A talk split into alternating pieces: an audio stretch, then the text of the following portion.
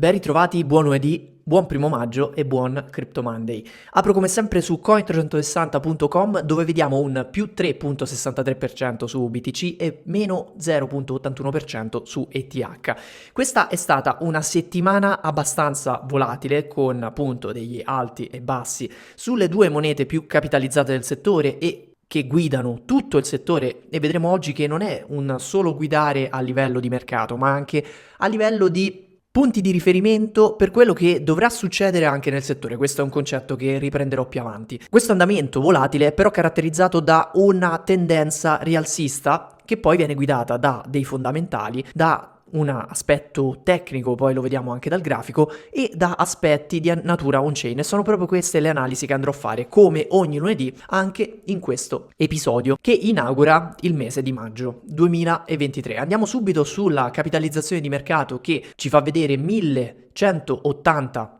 miliardi di dollari totali con una dominance di Bitcoin che sale, si porta verso il 47% ed ETH che scende un pochino verso il 18.9%. Comunque più o meno le proporzioni rimangono queste. Vediamo qui da coinmarketcap.com che negli ultimi 7 giorni in realtà la percentuale di rialzo per BTC è più alta rispetto a quella che ci segnalava coin360.com, hanno dei riferimenti che poi possono variare un pochino. Andiamo nello specifico sulle diverse finestre temporali per quanto riguarda Bitcoin e vediamo che appunto rispetto a sette giorni fa abbiamo una finestra temporale positiva con questi alti e bassi molto molto evidenti ma sarà più chiaro quello che è il trend dall'analisi tecnica che faremo tra un attimo su TradingView mentre un mese fa il prezzo era verso i 28.477 quindi se andiamo a vedere il prezzo attuale praticamente un andamento laterale. Tre mesi fa il prezzo invece era notevolmente più basso verso i 23.000 dollari quindi un trimestrale positivo. Questo va a confermare l'andamento del 2023 che è stato un andamento finora molto molto positivo su questo asset e su tutto il mercato. Mentre invece rispetto a un anno fa ancora vediamo un andamento con trend ribassista, con il prezzo un anno fa a 38.500 dollari, che comunque iniziava a scendere perché iniziavano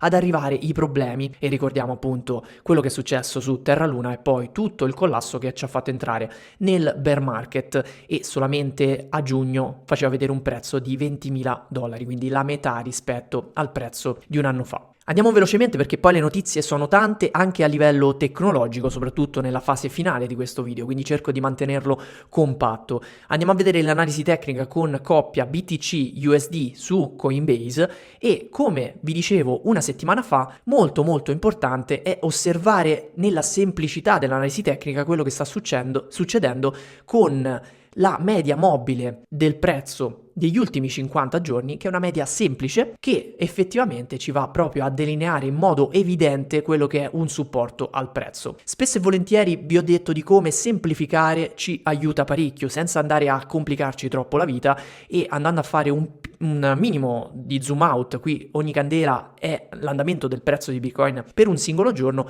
vediamo che da quando è arrivato praticamente questo Golden Cross, che poi in molti hanno anche criticato perché quando arrivano questi eventi c'è sempre chi vuole aggiungere della difficoltà nella lettura, io invece vi sprono e sprono sempre nel semplificare su questo tipo di lettura perché quello che dobbiamo cercare di ottenere qui è la visione più ampia possibile più condivisa possibile, ossia più persone la vedono allo stesso modo ecco che più senso ha l'analisi. Non c'è altro oltre a questo nell'analisi tecnica, praticamente cercare una condivisione più ampia possibile. E da questo punto di vista, quando si sono incrociate la media semplice degli ultimi 50 giorni con quella degli ultimi 200, ossia questa linea arancione con questa verde, è iniziato un trend rialzista. Più che altro il trend rialzista viene confermato in questo momento, ovviamente inizia sempre prima perché le medie arrivano con un po' di ritardo, sono appunto delle medie. E da questo punto di vista queste due ci vanno anche a segnalare dei supporti e delle resistenze molto importanti. Infatti, quando a marzo il prezzo era andato, era tornato sotto la media mobile semplice degli ultimi 50 giorni, importante sarebbe stato che fosse rimasto sopra quella 200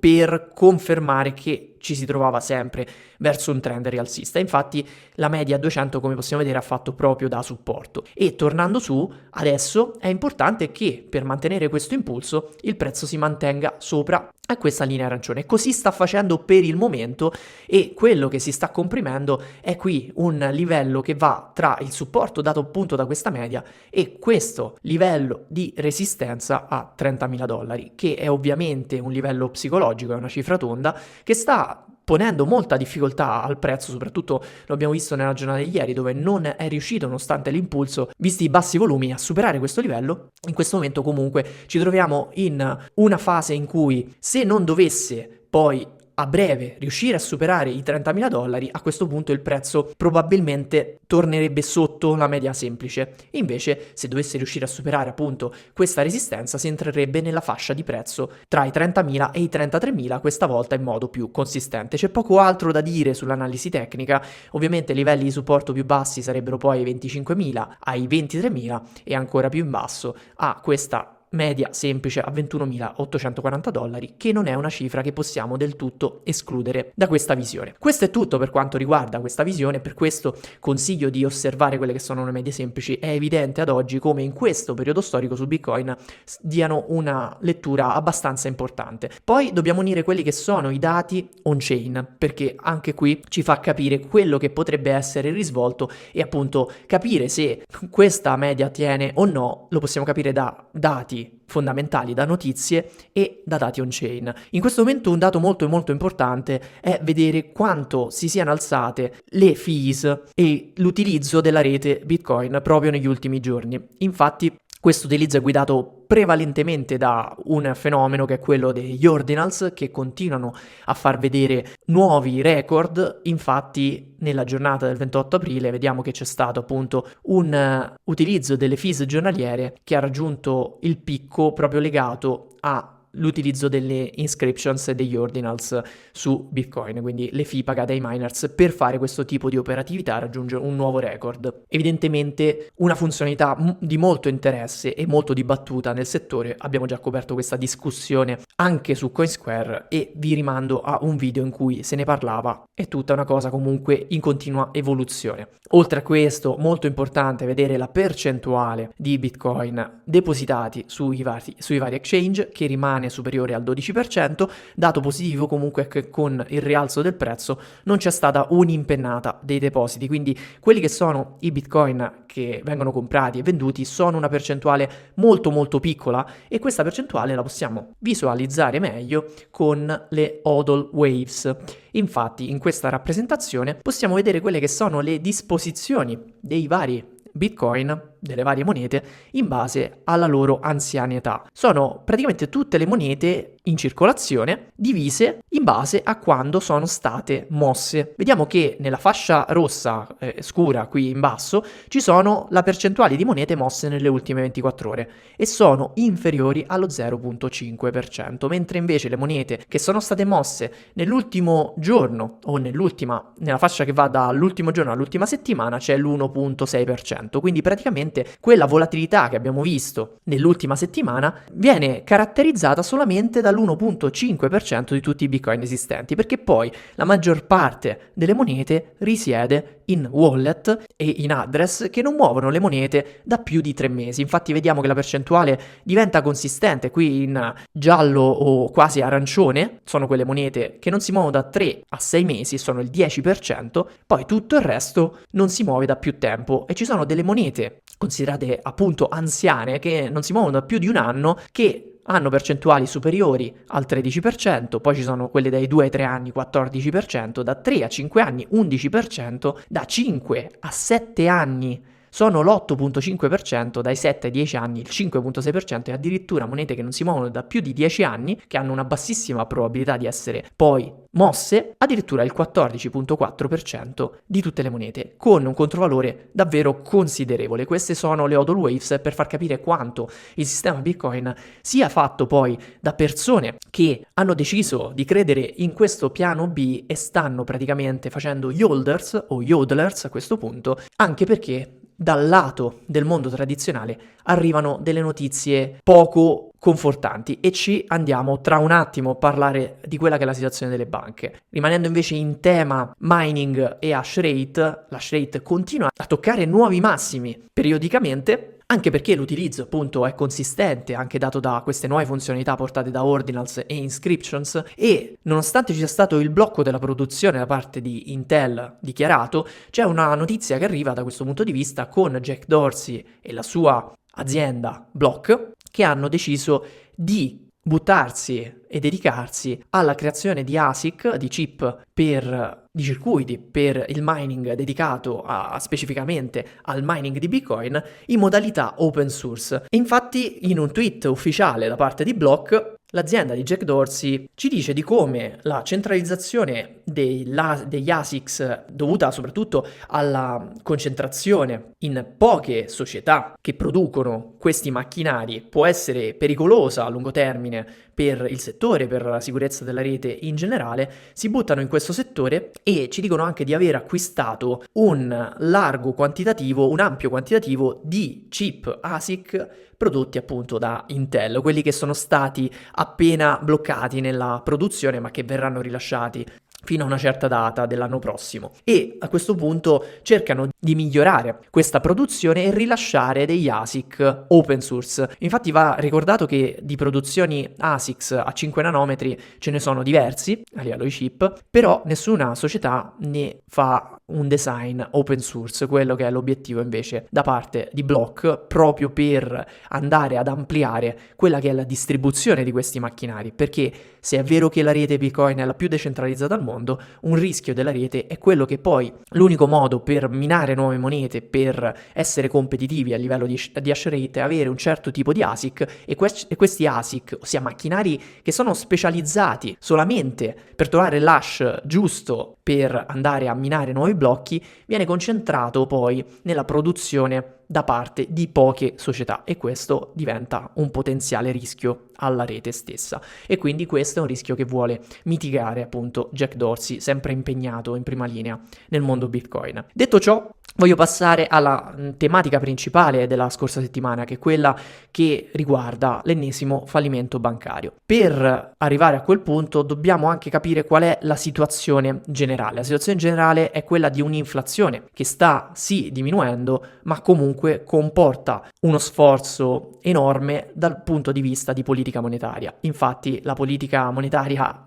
americana in generale ha deciso di non creare più easy money, di non andare più a immettere liquidità nel settore finanziario e soprattutto bancario, ma anzi alzare il tasso di interesse, quindi è molto più costoso ad oggi indebitarsi perché il debito va ripagato con dei tassi più alti e quindi adesso che questi tassi sono così alti, ogni privato diciamo, è meno incline a prendere un credito e quindi a diventare debitore nei confronti di istituti finanziari e bancari, le banche sono in grande difficoltà perché al contrario c'è un prelievo consistente, una corsa agli sportelli e quando queste corse agli sportelli diventano di massa, a quel punto non c'è nessuna banca che tiene e Ora che si è capita questa cosa e che si sta capendo questa cosa, è scattata praticamente una corsa verso quelle banche più, più sospettate di insolvenza e appunto un panico che sta portando diverse banche a saltare. Il punto è che il CPI, ossia l'inflazione, ci ha segnalato a marzo un 5%,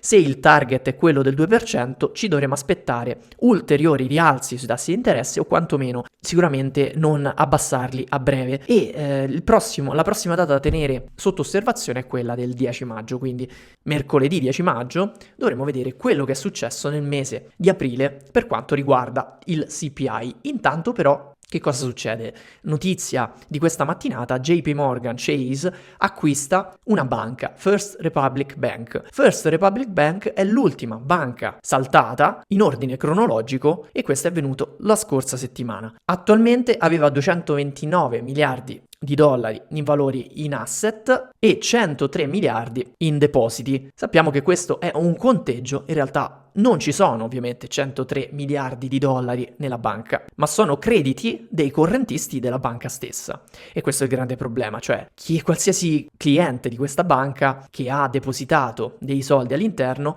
conteggia per questo ammontare, ma nella banca questi soldi non ci sono, non c'è neanche il 10% di questi soldi. Anzi, il problema è stato proprio vedere dei prelievi continui, nonostante la banca poi fosse stata salvata praticamente dal FDIC, l'assicurazione sui depositi, che è stato instaurato nel 1933, proprio dopo la Grande Depressione che aveva portato a far saltare nel 1929 tutto il sistema finanziario e quindi anche il sistema bancario. A seguito del grande crollo del 1929 arriva questa assicurazione che è praticamente più che altro una rassicurazione psicologica nei confronti di tutti i correntisti, perché negli Stati Uniti questa assicurazione dice di coprire tutti quei conti che hanno un deposito fino a 250 mila dollari. In realtà questo tetto è stato addirittura alzato, praticamente si copre qualsiasi tipo di conto sulla carta. Poi il problema qual è? Che il deposito, cioè la liquidità che si trova all'interno di questo Federal Deposit Insurance Corporation, quindi all'interno di questa assicurazione, non arriva arriva neanche all'1% di quanto è l'ammontare di tutti i depositi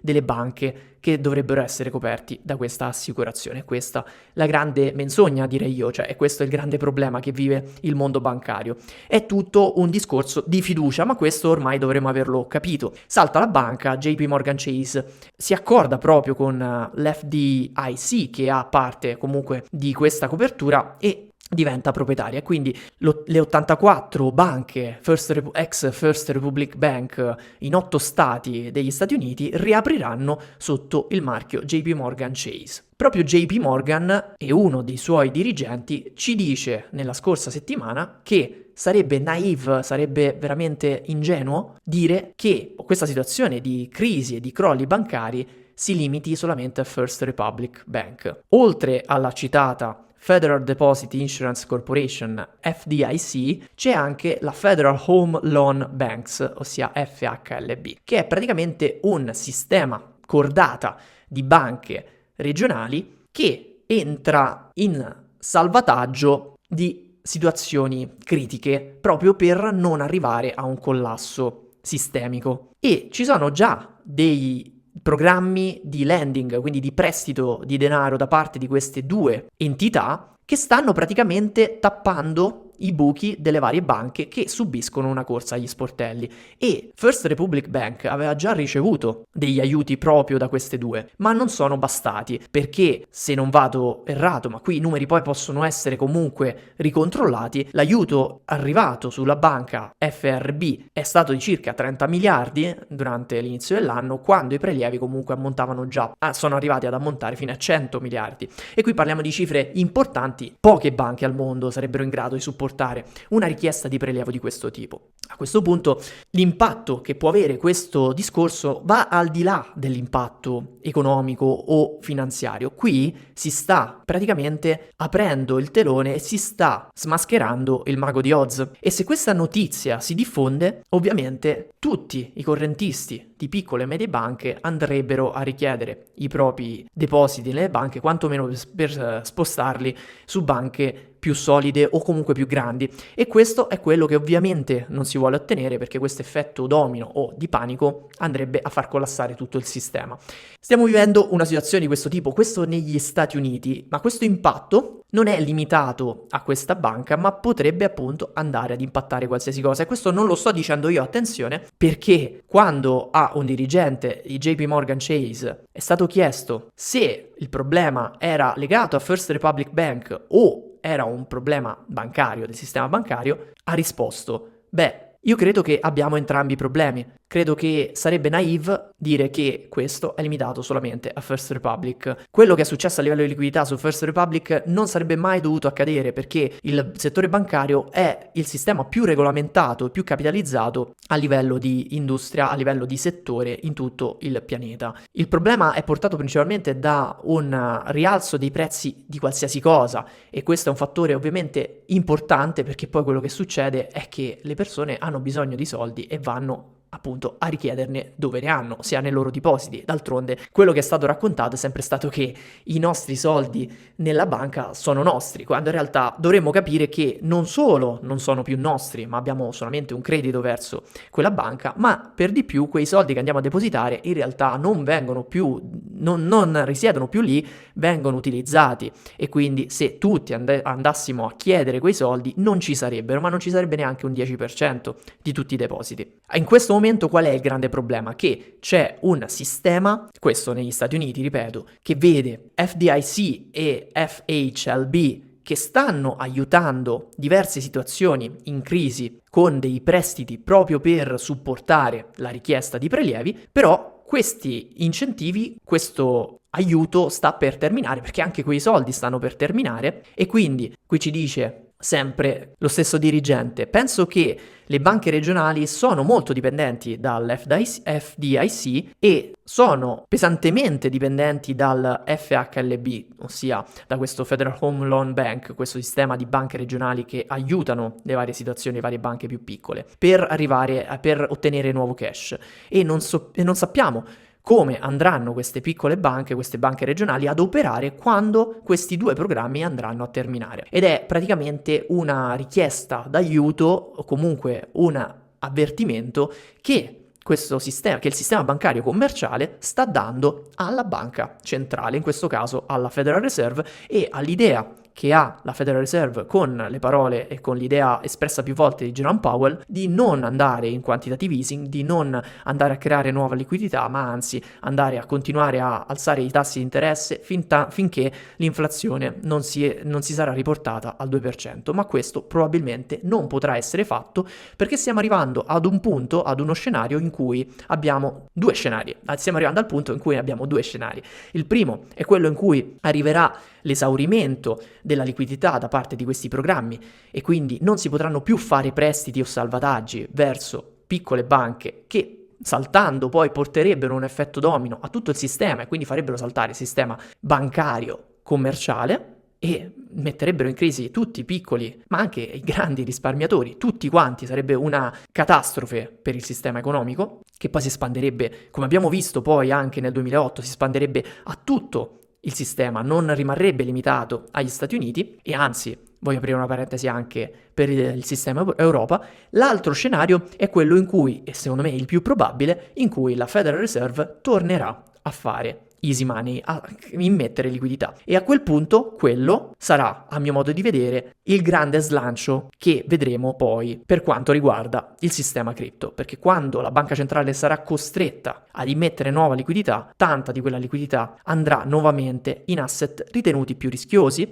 ma slegati dal sistema bancario, come ad esempio Bitcoin. Ed è quello il momento, secondo me, in cui ci sarà la, la, scintilla che farà ripartire davvero il prossimo bull market. Poi probabilmente ce ne saranno anche altre, come ad esempio un sempre più probabile arrivo di un ETF per quanto riguarda Bitcoin e quindi anche una maggiore sicurezza da parte di investitori istituzionali nell'entrare in questo settore, ma questo dobbiamo augurarci arrivi il più tardi possibile se vogliamo noi piccoli retail avere più monete e più Bitcoin possibili. Quindi sfruttiamo al meglio questi periodi e che durino il più, possi- il più, a lungo possibile, perché Bitcoin è qui, ha dimostrato di essere una delle più grandi e più importanti alternative a questo sistema ed essere resiliente a tutto quello che gli succede attorno, ma a questi prezzi probabilmente nei prossimi anni questo sarà un gran bel ricordo. E non intendo dire perché ce lo ricordiamo alto, ma perché sarà ricordato come un prezzo davvero davvero accessibile. Questa è la mia visione. Stimare il tempo poi è la cosa più difficile. Qui ci ricorda che nell'ultimo trimestre 2022, sempre negli Stati Uniti, sia Signature Bank che Silvergate Bank, che sono due banche che ormai sappiamo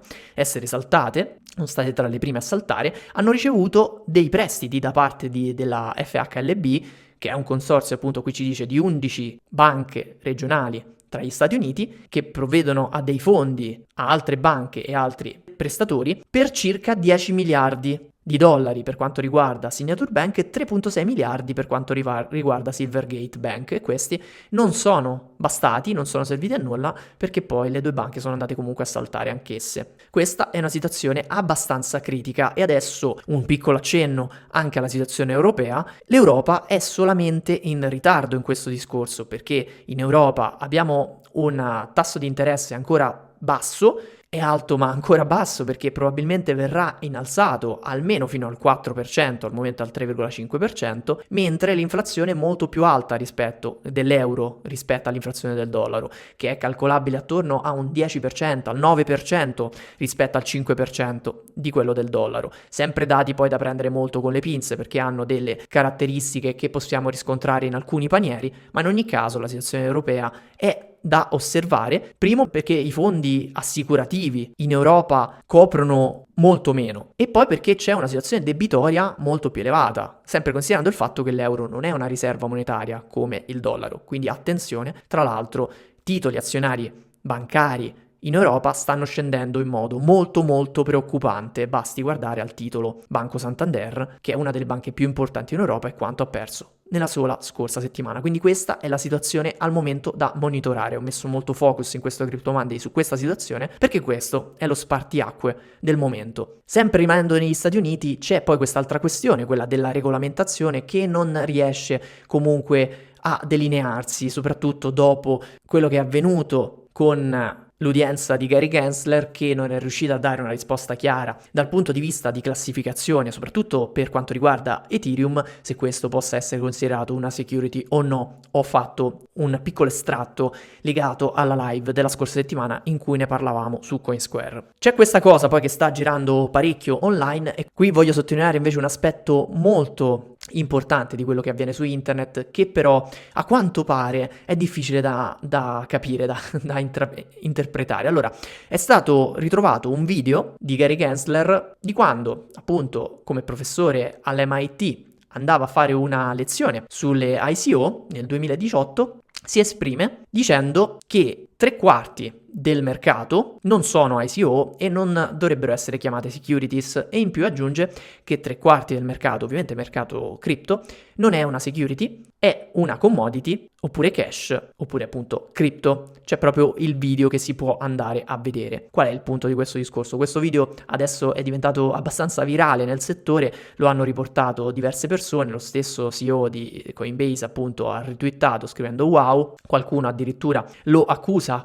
di frode, eccetera. Il punto è che le opinioni cambiano. Tutto qui. Cioè, qui stiamo prendendo in esaminazione un video del 2018. Nel 2018 questo settore viveva un'altra epoca. Sembra poco, ma 5 anni hanno visto innanzitutto un altro halving, e qui era un altro bear market. Ci trovavamo in tutta un'altra situazione e probabilmente gli eventi che sono arrivati nell'ultimo periodo, soprattutto quelli legati ai grandi fondi di investimento, qui mi fa- faccio riferimento più che al discorso avvenuto su Terra Luna a quello che è avvenuto su Three Arrows Capital, possono aver suscitato dei ripensamenti da parte di Gary Gensler e soprattutto quello che è avvenuto a livello di evoluzione tecnologica. Basti pensare che Ethereum nel 2018 era in proof of work molto simile a Bitcoin, che appunto anche la Security Exchange Commission dichiara essere una commodity e non una security. In questo momento però Ethereum ha cambiato, è cambiato, è cambiato totalmente a livello tecnologico, è passato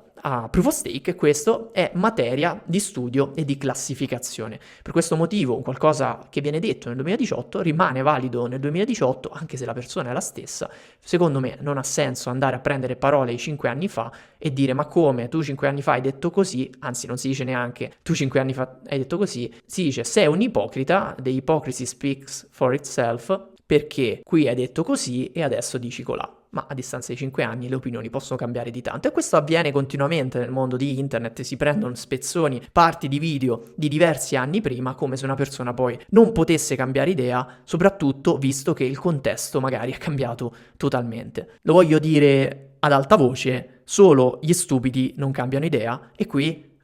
a mio malgrado devo entrare appunto in difesa di Gary Gensler e mai vorrei averlo fatto perché secondo me quello che sta succedendo a livello di regolamentazione è un qualcosa di imbarazzante anche perché non avere un'idea chiara da parte degli organi regolamentatori su quello che possa essere una moneta importante come Ether e non sbilanciarsi ufficialmente sul dichiararlo, classificarlo come commodity o come security, ma allo stesso tempo andare a, ad avviare cause contro quei servizi che non lo hanno registrato come security è un qualcosa di imbarazzante, quindi non voglio difendere questo operato, ma voglio solamente dire la mia su quello che avviene poi nel mondo di internet, soprattutto su Twitter in questo caso, come spesso avviene quando si riprendono spezzoni fuori contesto legati a momenti diversi, quando tutto è cambiato e si riprendono alcune affermazioni. È avvenuto anche nei miei confronti personalmente e questo viene difficilmente compreso nell'epoca dei social media moderni. Quest'oggi c'è anche un importante filone legato a delle innovazioni tecnologiche che probabilmente caratterizzeranno il prossimo ciclo di mercato, il prossimo bull market e tutto quello che sarà il futuro di questo settore. A partire da quello che vuole fare Visa. Non ci dà molti dettagli, ma Visa è ormai da tempo legata e interessata a questo settore con molta lungimiranza a mio modo di vedere, anche perché un po' come ha fatto Amazon quando dopo aver lanciato la più grande libreria, non libreria del mondo, di libri fisici, da sola lancia poi praticamente il settore, lei stessa diventa il settore che altrimenti avrebbe distrutto il suo stesso business, ossia quello dei libri in formato digitale con gli ebook, eccetera. E Visa, se non vuole perdere la leadership di servizio per transazioni digitali più importanti al mondo, deve per forza diventare un qualcosa che supporta anche questo settore. E lo fa dicendo che sta lavorando su dei prodotti cripto che andranno proprio a guidare l'adozione mainstream del settore. E lo sta facendo in modo talmente concreto che poi andiamo a trovare anche delle richieste per quanto riguarda la ricerca di professionalità in questo settore proprio da assumere in azienda per amplia- ampliare il loro ramo legato al settore cripto. E le qualifiche sono abbastanza evidenti cercano un Web3 stack enthusiast che è uno sviluppatore Web3 full stack e con qualificazioni che vanno sulle preferenze di avere esperienza nell'usare Java o Node.js esperienza nel costruire sistemi distribuiti, scalabili e altamente performanti con un richiamo appunto a quelle che sono tecnologie layer 1 e layer 2 come soluzioni su smart contract e esperienza nello scrivere smart contract e contratti utilizzando Solidity, che sempre di più a questo punto diventa lo standard della programmazione di smart contract per quanto riguarda appunto l'ecosistema, riconosciuto da questa richiesta di qualifiche,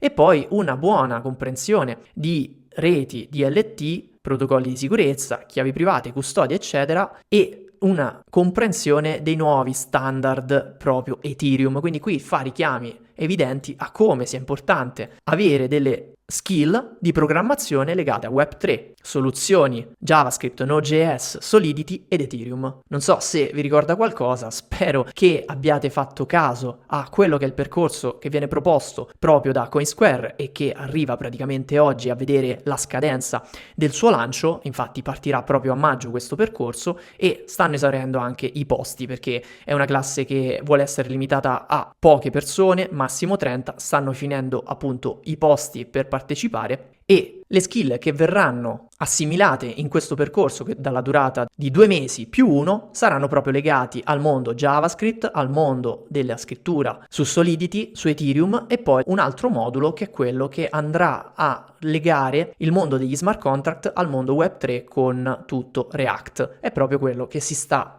cercando di formare con il percorso di Master Blockchain Developer su Coinsquare. Buttate un occhio, comunque lega appunto a questa notizia, non potevo non citarlo ed è una notizia molto molto importante che ci fa capire qual è il futuro di questo settore quando anche Visa dà il suo focus principale in questa attività. Quindi sono skill che verranno rivendute senza alcun problema, soprattutto quando ci sarà la prossima ondata di entusiasmo e di interesse attorno a questo settore. In più c'è un aggiornamento lato Circle che lancia un nuovo protocollo in mainnet. Questo protocollo consentirà trasferimenti tra, di USDC, appunto la stablecoin di Circle, tra Ethereum e Avalanche. USDC, che anch'essa è una ERC20, quindi sempre un token su Ethereum, sarà possibile trasferirne tra la main chain, la mainnet di Ethereum ed Avalanche con un sistema nativo, quindi andranno ad essere barnati su Ethereum e mintati su Avalanche e viceversa. Avalanche ovviamente è una rete Ethereum Virtual Machine compatibile, c'è anche un video in cui Circle faceva proprio vedere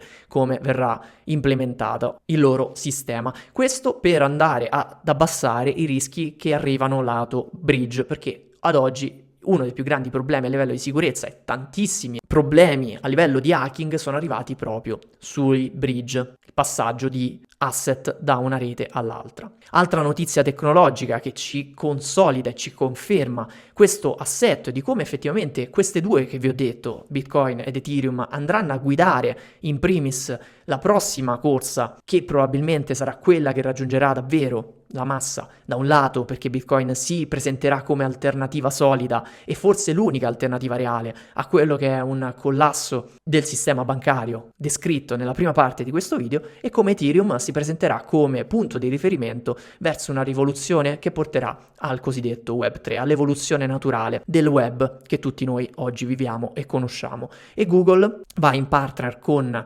Polygon, che è uno dei sistemi più importanti per scalare su Ethereum, praticamente è una chain a supporto di Ethereum stesso, che lancia un protocollo layer 2 che è quello ZK EVM, quindi la prima soluzione a zero knowledge proof Ethereum Virtual Machine compatibile. Proprio questa soluzione sarà ottimizzata da Google tramite sistemi Google Cloud. Inoltre, non solo questo, perché tutti i protocolli core di Polygon saranno implementati e migliorati tramite, subiranno dei benefit dal framework Google Cloud, quindi anche la proof of stake di Polygon e le supernets. Molto molto importante sarà anche il supporto che Google darà a tutto l'ecosistema e a tutti i vari progetti che nascono sull'ecosistema Polygon e poi ovviamente anche Ethereum perché saranno supportati dai programmi di accelerator e tutti i vari sistemi anche legati a vari grant proprio per far esplodere, per far sviluppare al meglio tutte le varie start-up, diciamo, del settore. Vado velocemente, ci sono tante novità tecnologiche questa settimana,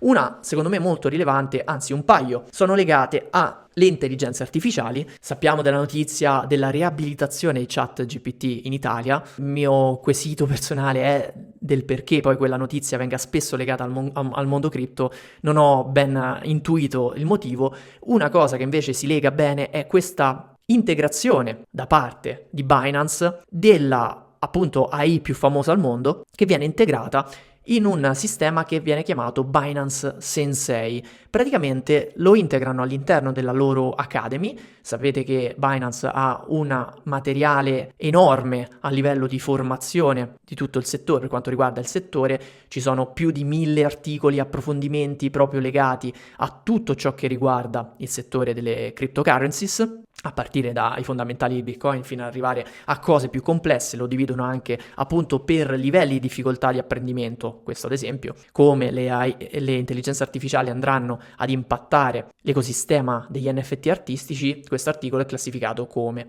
intermedio a livello di lettura. E ci sono tutti i diversi articoli dai beginner agli avanzati. Questo non è una sponsorizzazione verso Binance, nonostante io abbia poi il mio link di referral dedicato proprio all'exchange e proprio con un account all'exchange si accede poi qui nell'Academy a quella che è un'integrazione di chat GPT all'interno del portale stesso. Quindi con l'accesso a questo tipo di informazioni l'intelligenza artificiale è in grado di rispondere alla maggior parte io direi a quasi tutte le domande legate al settore e questo potrebbe essere d'ausilio a tutti noi, soprattutto a coloro che si affacciano in questo settore magari da relativamente poco e hanno ancora tante domande irrisolte. Questo potrebbe essere il modo per trovare una risposta veloce da approfondire e appunto poi a cui può seguire una lettura dedicata perché poi ovviamente quello che fa l'intelligenza artificiale è richiamare un articolo e suggerire l'approfondimento.